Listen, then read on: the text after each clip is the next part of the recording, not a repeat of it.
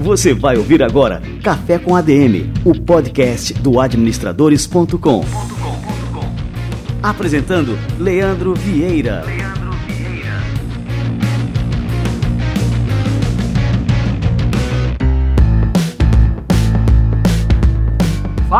galera, está no ar mais um Café com a DM, a sua dose de cafeína nos negócios. E por falar em cafeína, o nosso episódio número 115 está extra forte. Daqui a pouquinho a gente vai receber o primo rico, Thiago Negro. Esse cara é uma fera, você vai aprender com ele os segredos de investimento, segredos da abundância financeira, como gastar bem, como gastar melhor e como fazer de 2019 o ano da sua virada financeira. Gostou? Calma que ainda tem mais. Uma nova promoção exclusiva aqui do Café com ADM. Você vai concorrer a um exemplar autografado do novo livro do Thiago Negro, do mil ao milhão, sem cortar o cafezinho. E para concorrer é bem simples. Entra lá no nosso Instagram, arroba Portal Administradores, tem uma foto do Thiago Negro, do livro dele, do mil ao milhão. Você vai ter as instruções na postagem de como participar desse sorteio e daqui a duas semanas, no nosso episódio número 117, anote aí, a gente vai revelar quem foi o vencedor e vai levar para casa o livro do Mil ao Milhão autografado com dedicatória exclusiva do Thiago Negro, beleza? Então participe. Daqui a pouquinho o Thiago chega por aqui. Antes disso, vamos receber o novo presidente eleito do Conselho Federal de Administração, o administrador Mauro Crois, e o nosso quadro Somos ADM. Vamos lá! Você vai ouvir agora Somos ADM.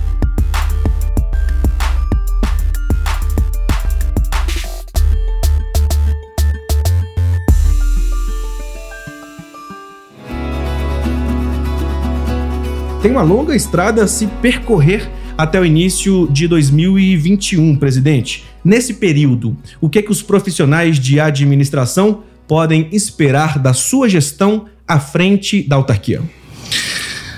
Bom, muita dedicação, muito empenho, muito compartilhamento e muita tranquilidade no sentido de nós perseguirmos cada vez mais a valorização da nossa profissão. Nós somos uma comunidade expressiva, na ordem de 400 mil profissionais no Brasil, mas poderíamos ser praticamente quase 4 milhões, porque já temos aí quase 4 milhões de profissionais formados em todas as categorias que nós registramos, bacharéis, campos conexos, mestres doutores, técnicos e tecnólogos. Ou seja, nós temos 10% apenas registrados no sistema e 90% orbitam e ainda não estão no sistema. Portanto, nós temos aí um, uma condição muito objetiva e efetiva e expressiva de aumentar a nossa comunidade de profissionais de administração. E esse é o primeiro grande objetivo, de fato, de nós encorparmos a nossa comunidade, fortalecer a nossa comunidade, torná-la socialmente cada vez mais visível e útil para o Brasil e para a sociedade brasileira. Somos ADM.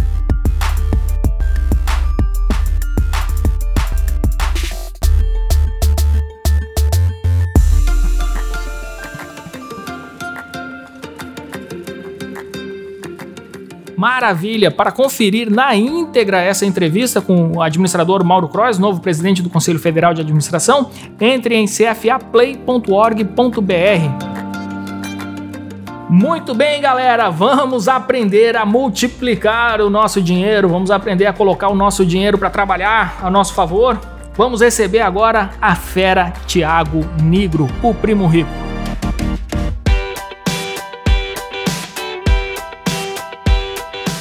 E antes de anunciar o nosso entrevistado, eu vou contar aqui uma historinha. Essa história de fundo para você saber pelos perrengues que ele já passou e por que, que ele virou esse cara que ele é hoje.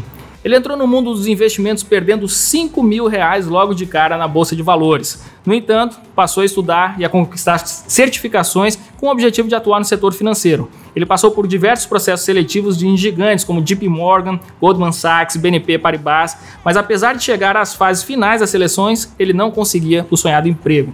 Foi quando ele recebeu um convite para atuar como assessor de investimentos sem salário fixo.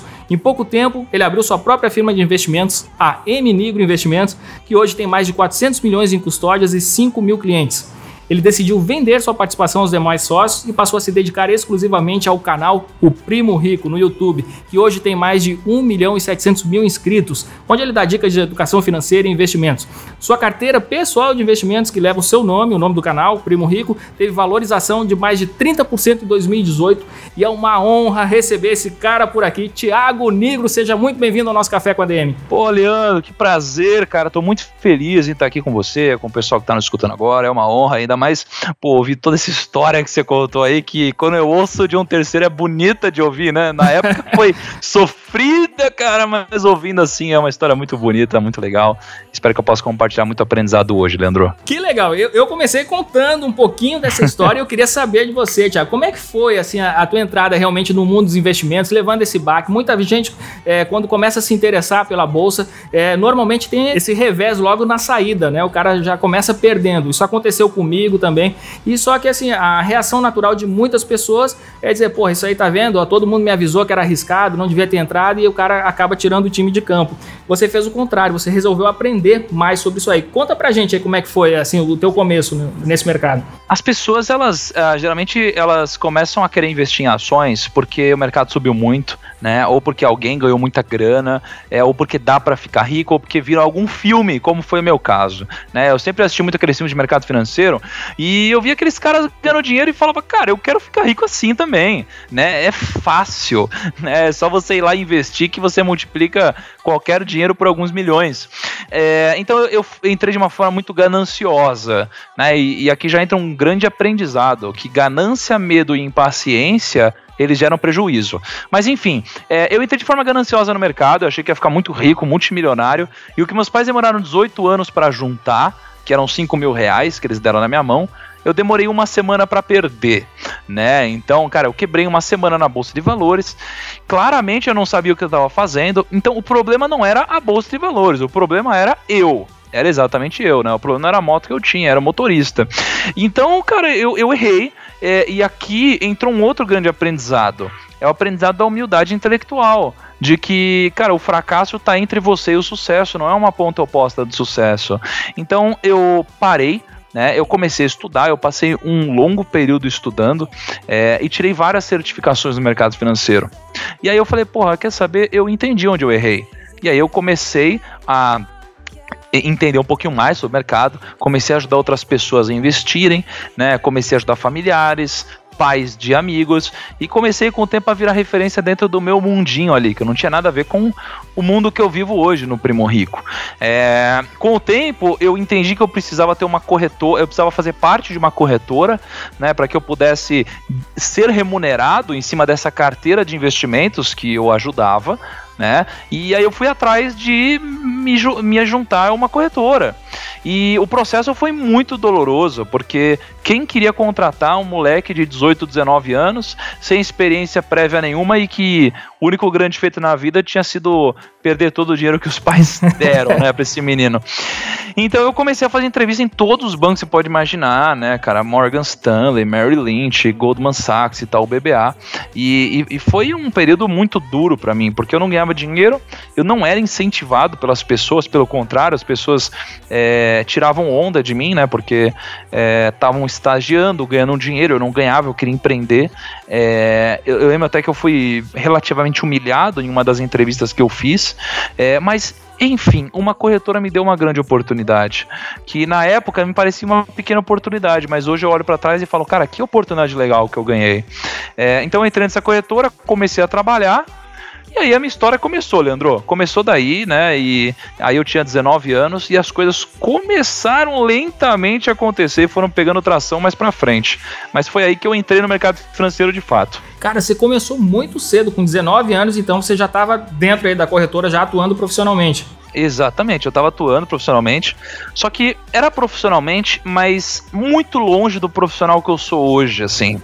É porque eu fui aprendendo na prática, né? Eu acho, inclusive, hoje que na prática a teoria é outra, e quando a gente aprende a teoria, a gente é, deixa a desejar muitas vezes no mundo profissional.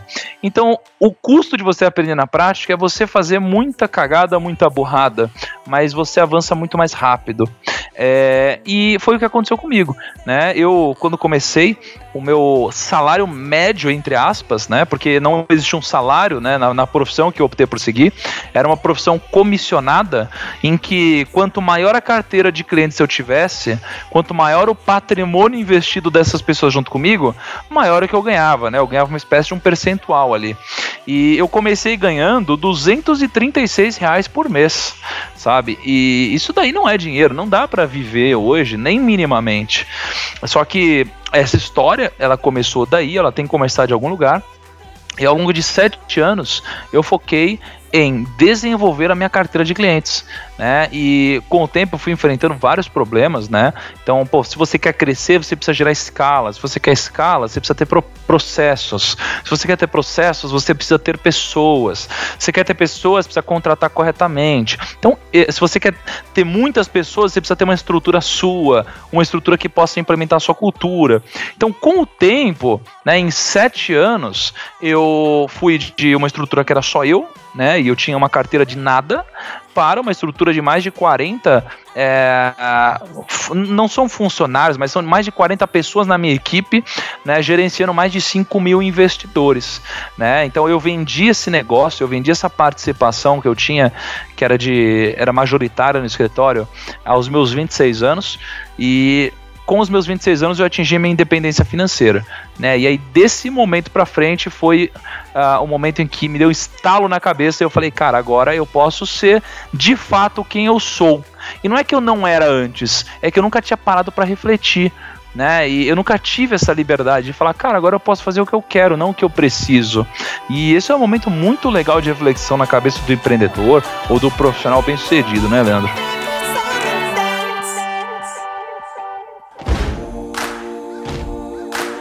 Cara, eu tô impressionado, assim. Então tá, um começo aos 19 anos e aos 26 anos você já tinha montado um negócio e já estava saindo desse negócio é, para empreender uma nova jornada que foi ah, o seu canal no YouTube e assim, essa imersão aí nos meios digitais. Então, assim, você é um cara que toma decisões, né, que tem realmente assim um, um risco.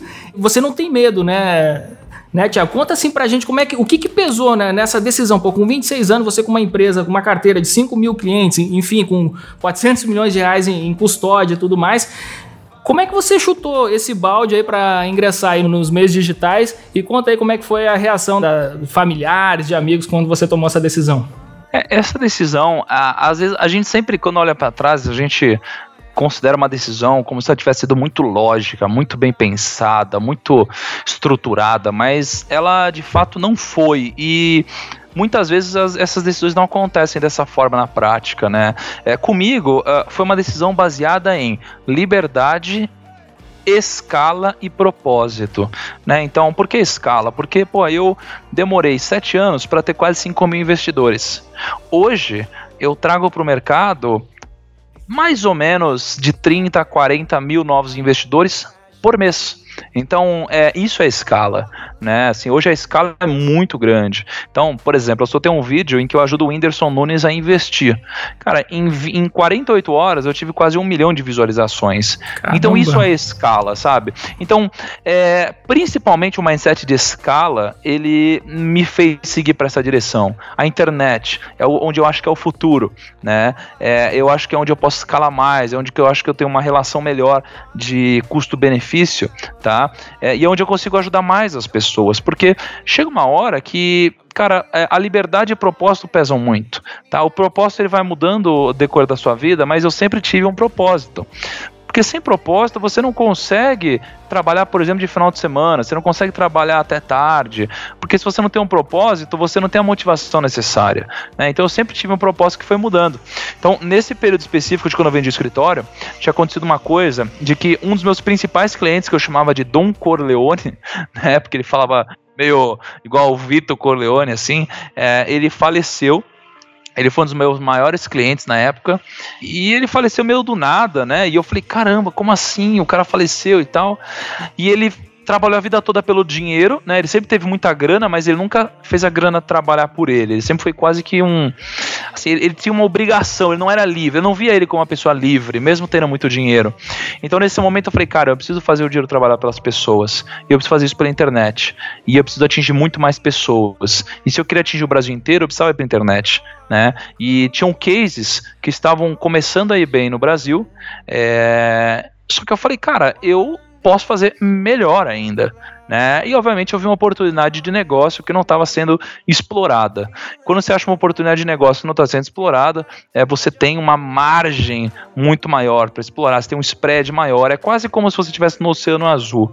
Então eu ponderei tudo isso, não de uma forma extremamente racional, né? Porque eu acho que o, o bom empreendedor segue um instinto muitas vezes, e eu seguia meu instinto. E eu segui essa decisão. E me diz uma coisa, cara, você tem assim, por exemplo, no seu canal aí a gente tem mais de 1 milhão e 700 mil pessoas, né? A gente tem a Natália Arcuri também, eu não sei qual que é o tamanho do canal dela exatamente, não, não visitei antes aqui para pegar esse número, mas nós temos também o Ser Base também, que vende aí milhões de livros e tudo mais.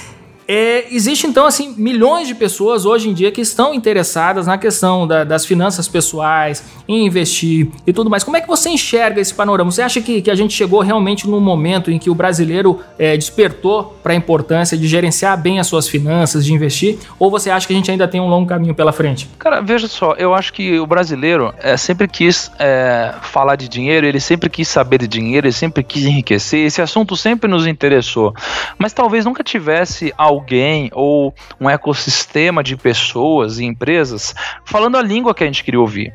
Porque se você for falar de finanças há uns três anos atrás, talvez, cara, era muito chato falar, pesquisar sobre esse assunto. Só pesquisava quem de fato queria muito saber, quem era muito motivado para ter algum resultado, mas o público em geral não tinha essa motivação. Então, quando o ecossistema começou a falar essa língua de sair do terno, da gravata, para falar de bermuda, moletom, né? Eu sou o cara do moletom, né? Eu tenho um uniforme, eu só uso moletom e camisa básica. Então, quando a gente veio para a linguagem básica do povo, é, a gente começou não a despertar isso no brasileiro, mas a gente começou a canalizar esse interesse do brasileiro que sempre existiu, né? A gente enfrentou e enfrenta muito preconceito ainda, que é o hoje falar de dinheiro é um tabu maior que falar de sexo no Brasil, por exemplo, tá? Pesquisas indicam isso. É, mas eu acho que existe um longo caminho. Porque se a gente for comparar com os Estados Unidos, por exemplo, é, lá a gente tem mais de 90% da população que investe fora de banco. Aqui no Brasil você tem mais de 90% da população que investe em banco. E o banco não é uma estrutura muito amigável em termos de taxas e rendimentos. Né? Acontece exatamente o inverso. Então existe uma jornada gigantesca ainda no Brasil, e principalmente porque a defasagem cultural que a gente tem é muito grande. A gente nasce aqui sabendo que tem que investir na poupança. Nos Estados Unidos a gente nasce sabendo que tem que investir em ações.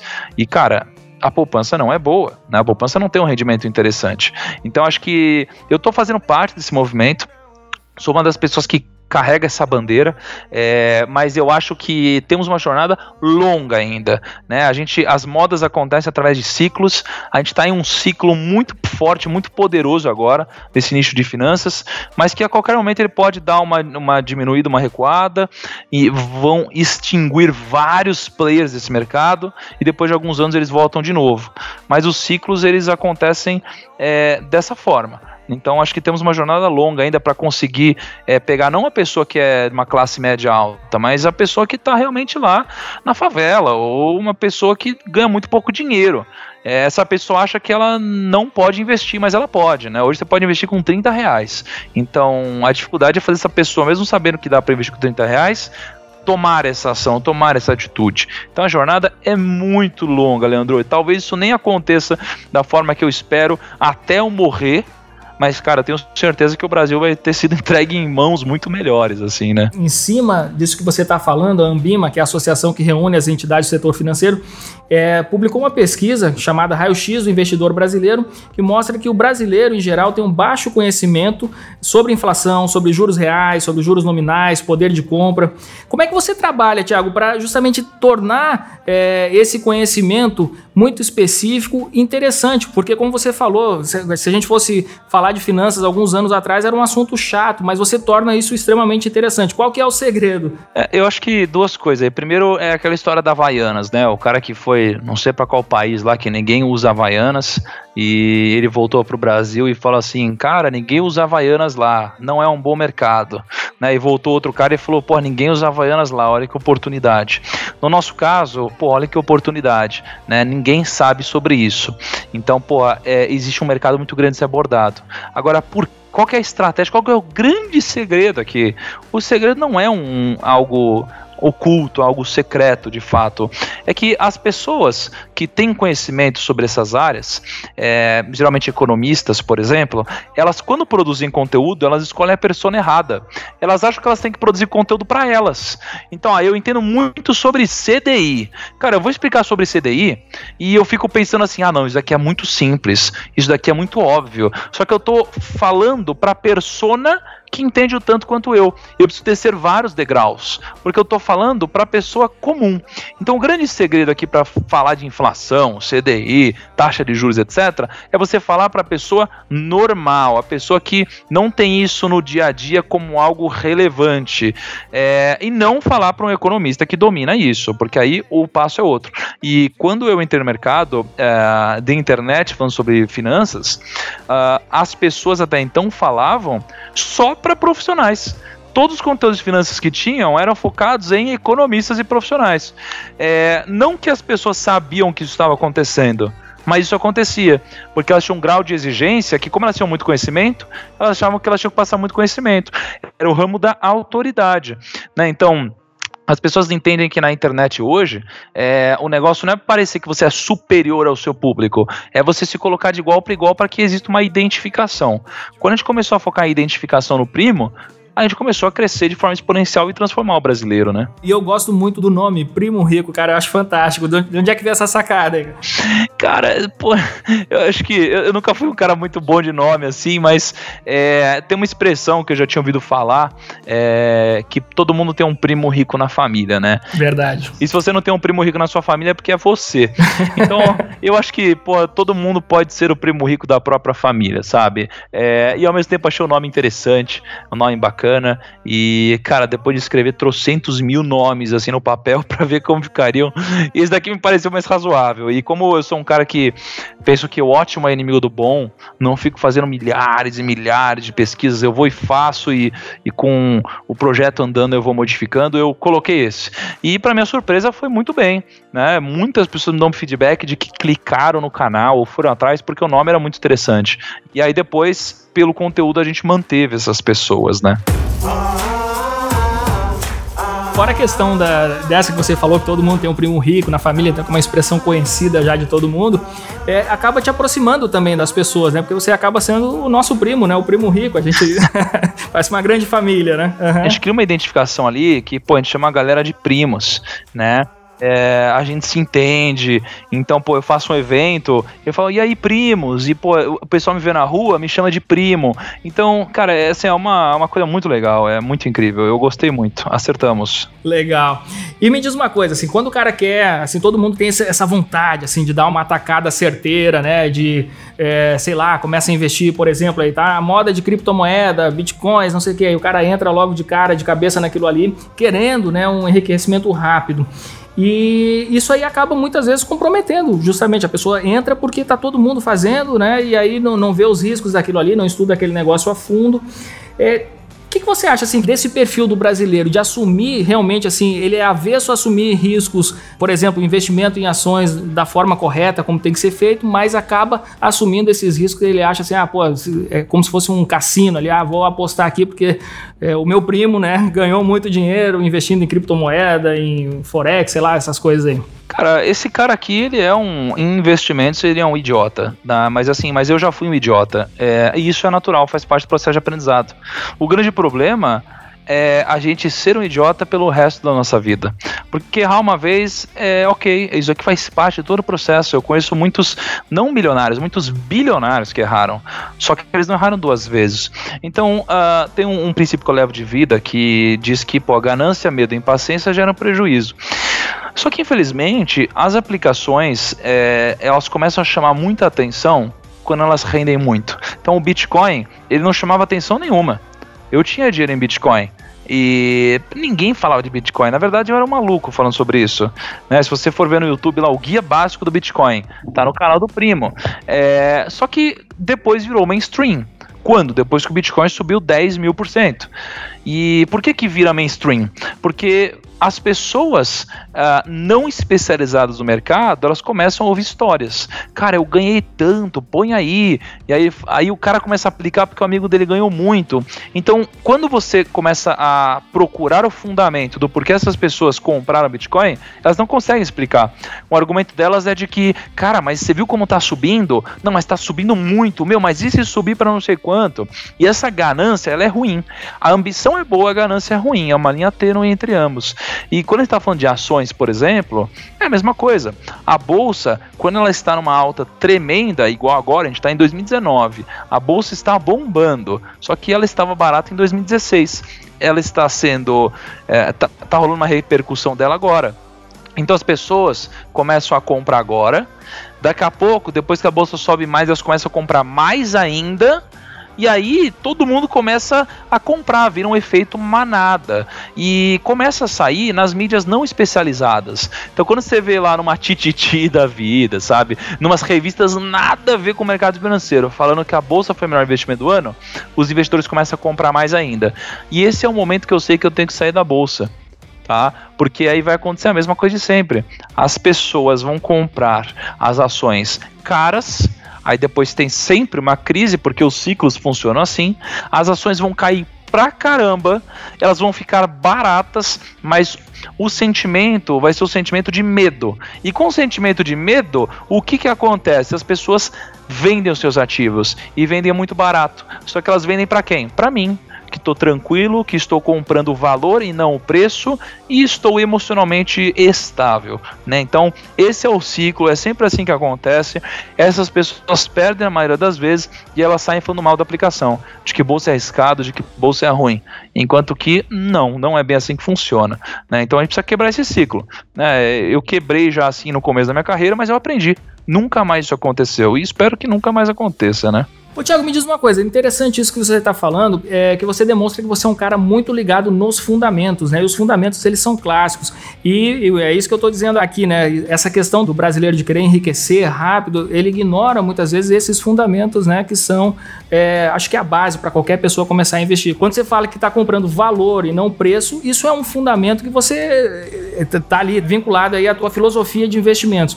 Eu já notei aqui pelo alguns vídeos que você posta, algumas postagens ali no, no Instagram, que você segue muito uma questão da análise fundamentalista ali para investir. Conta um pouquinho para a gente dessa tua estratégia, principalmente assim focada em dividendos e qual que é a importância disso e por que, que as pessoas é, devem seguir também esse tipo de, é, de filosofia ao investir.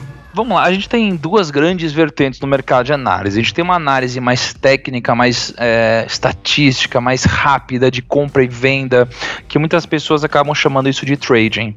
E você tem uma, uma filosofia de investimento de longo prazo, de você virar sócio de bons negócios e receber lucros sobre isso, dividendos e reaplicar no business, que é análise fundamentalista. Eu já estive dos dois lados. Né? Durante muitos anos eu fui trader e eu ganhei dinheiro, só que uh, eu entendi que quando você é um trader, você se expõe muito ao risco da ruína. O risco da ruína é o risco que pode te tirar do jogo. Por exemplo, tem uma operação que as pessoas utilizam que é chamada de stop loss. Ou seja, eu compro uma ação né? E se essa ação cair, sei lá, 3%, eu aciono um stop loss, em que eu vou vender meu ativo automaticamente, tá? Só que isso daqui não é possível de ser feito quando acontece uma torre gêmeas, por exemplo, que, cara, em poucos segundos a bolsa cai 10%. Não dá tempo de você sair da operação. Isso é o risco da ruína, é o risco que pode te tirar do jogo. Então, como a gente está falando é, de algo que eu não posso controlar, e de novo, a probabilidade é baixa de que isso aconteça, mas a possibilidade existe e a longo prazo ela deve acontecer algumas vezes na sua vida. Eu opto por comprar bons negócios. Eu utilizo análise fundamentalista. Então, quando eu compro uma ação, é, eu penso em investir e não especular. E o investir tem a ver com eu virar sócio de uma empresa. Então, vamos supor que, pô, quem está ouvindo a gente agora trabalha numa empresa e o seu chefe chega lá para você agora e fala: "Olha, você vai ser minha sócia ou meu sócio agora" pô, a pessoa vai ficar feliz da vida, vai achar sensacional. Só que quando uma pessoa compra uma ação na bolsa, a pessoa não acha sensacional, ela fica ansiosa. Ela fica, puta, e se subir, e se cair, não sei o que lá. Então, assim, se essa pessoa fica ansiosa, é porque ela não comprou convicta do que ela tá fazendo. Né? Ela comprou meio no oba-oba ali. Geralmente é assim que acontece.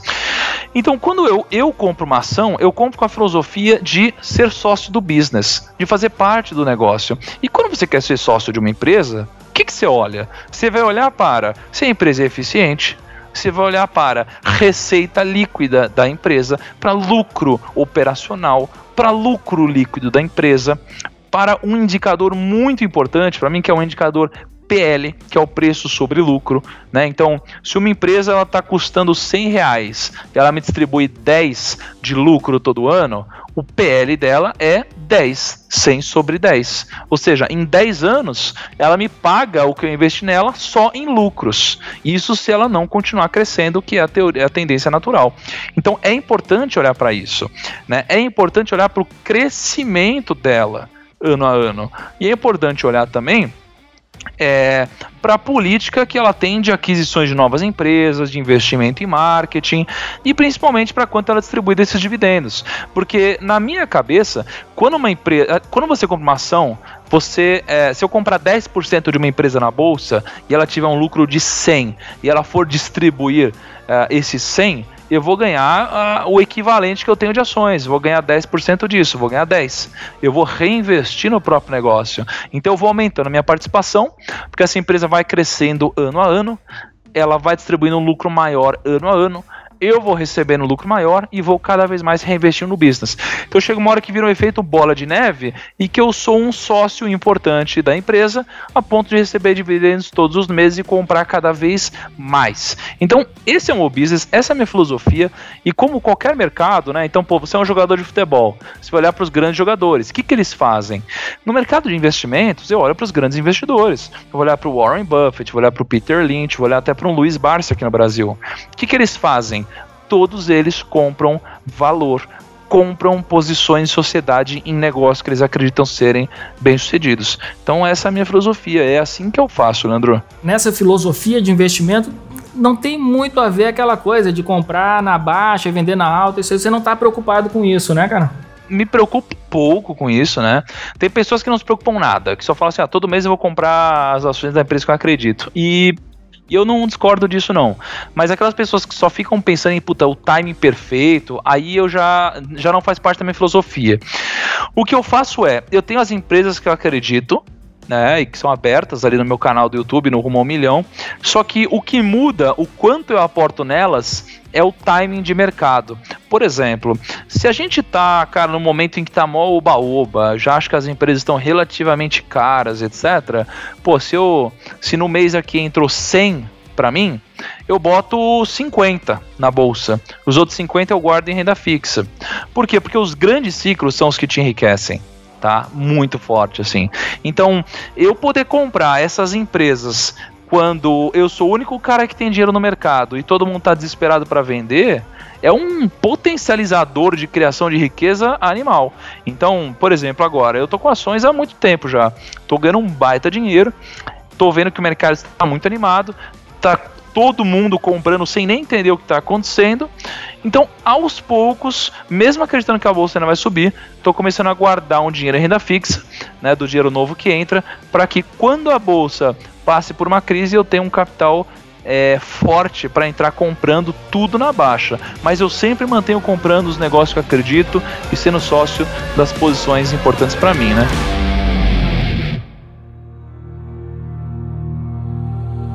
Livro da Semana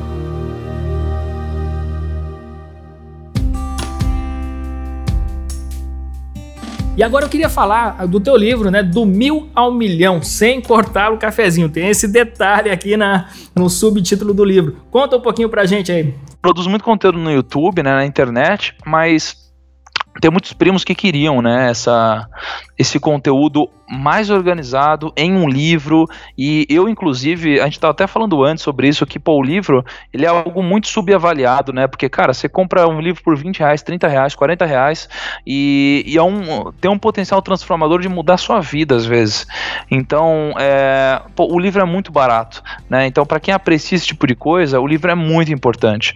Então eu consolidei né cara assim toda a minha vida no mercado financeiro todos os trocentos milhões de livros que eu já li mais de trilhões de dúvidas também que eu já tive é, relacionados ao mercado, em um único livro, que é o Do Mil ao Milhão, sem cortar o cafezinho, né? E hoje ele está disponível em cara, todas as principais livrarias do Brasil, assim, tem na Saraiva, tem na Amazon, Cultura, Leitura. Foi de brilhar os meus olhos, porque foi um sonho sendo realizado também, né?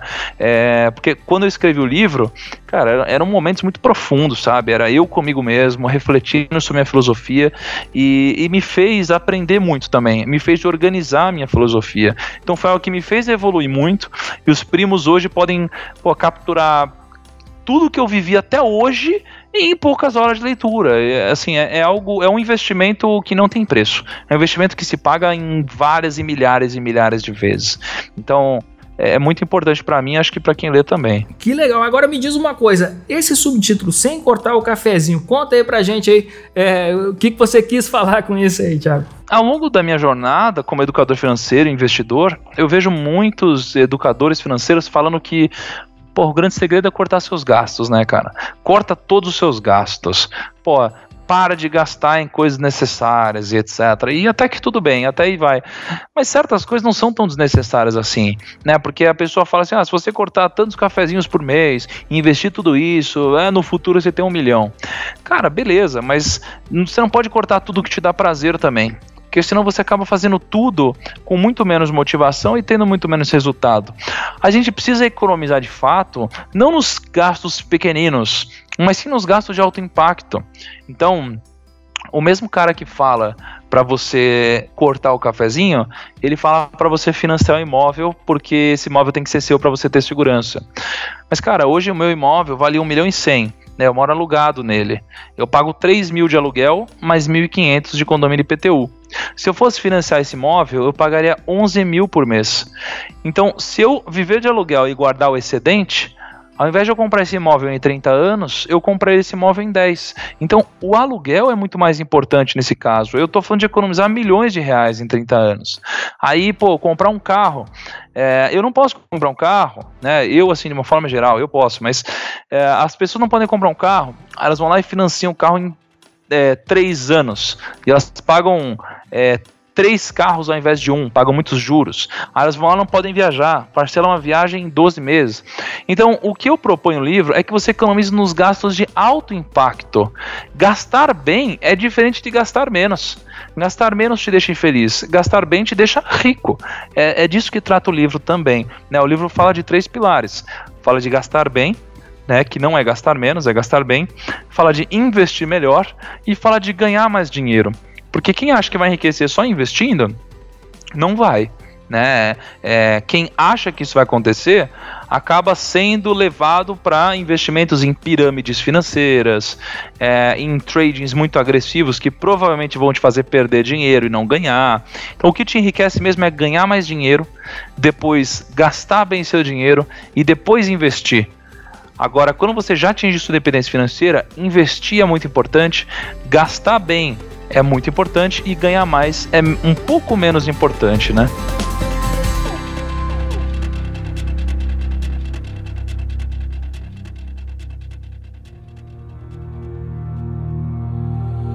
Livro da Semana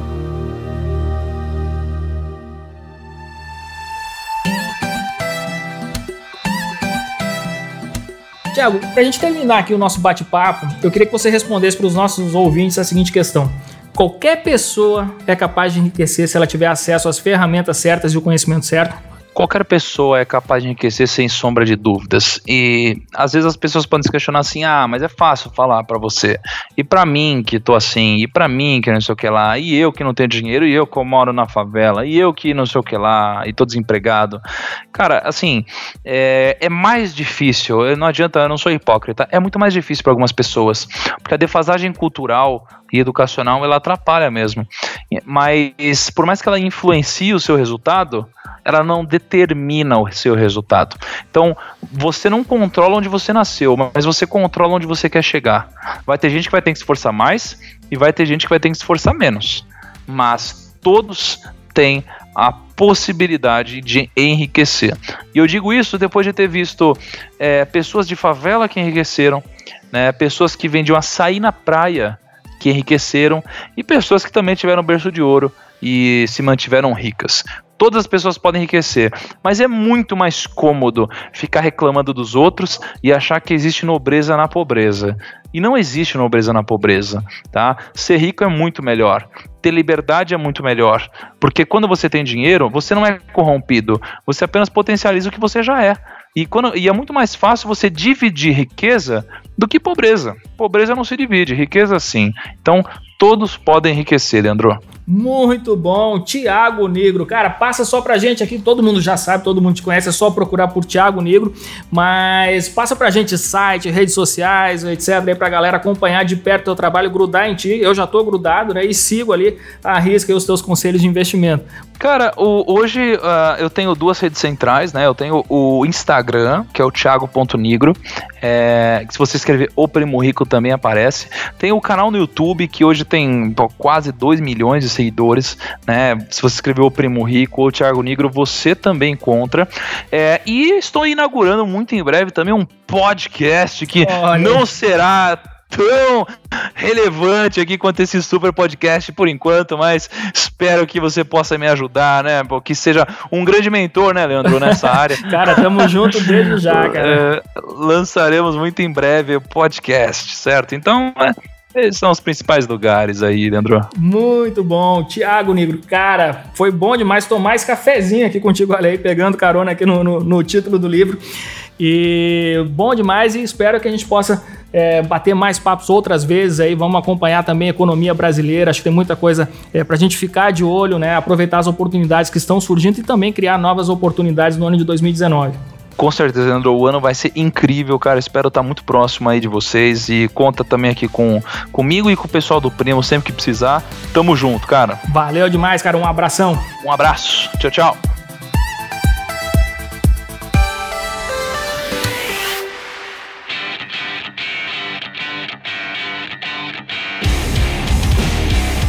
Eu falei para vocês no começo deste episódio que a cafeína hoje estava extra forte. Que bate-papo fantástico. Cara, eu tô com a minha pauta aqui, eu sempre tenho uma pauta durante as entrevistas, né? E a minha pauta tá toda rabiscada, cheia de ideias, coisas que o Thiago foi falando, eu fui anotando aqui para poder fazer é, durante esse ano. Aliás, essa é uma prática que eu sempre sugiro por aqui, que você tome nota sempre das entrevistas. Tem muita ideia, tem muitos insights que surgem durante a entrevista. Se você não anotar, você acaba esquecendo. Se você não fez isso hoje, volte a fita, escuta novamente e tome nota, porque vale muito a pena.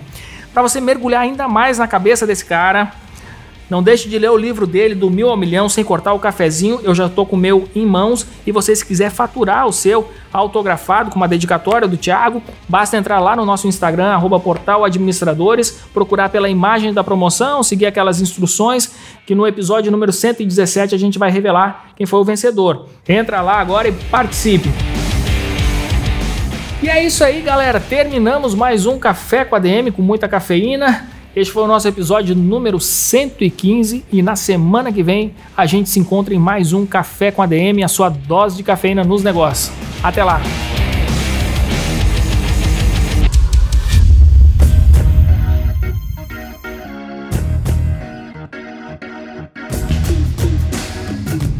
Você ouviu Café com ADM, o podcast do administradores.com.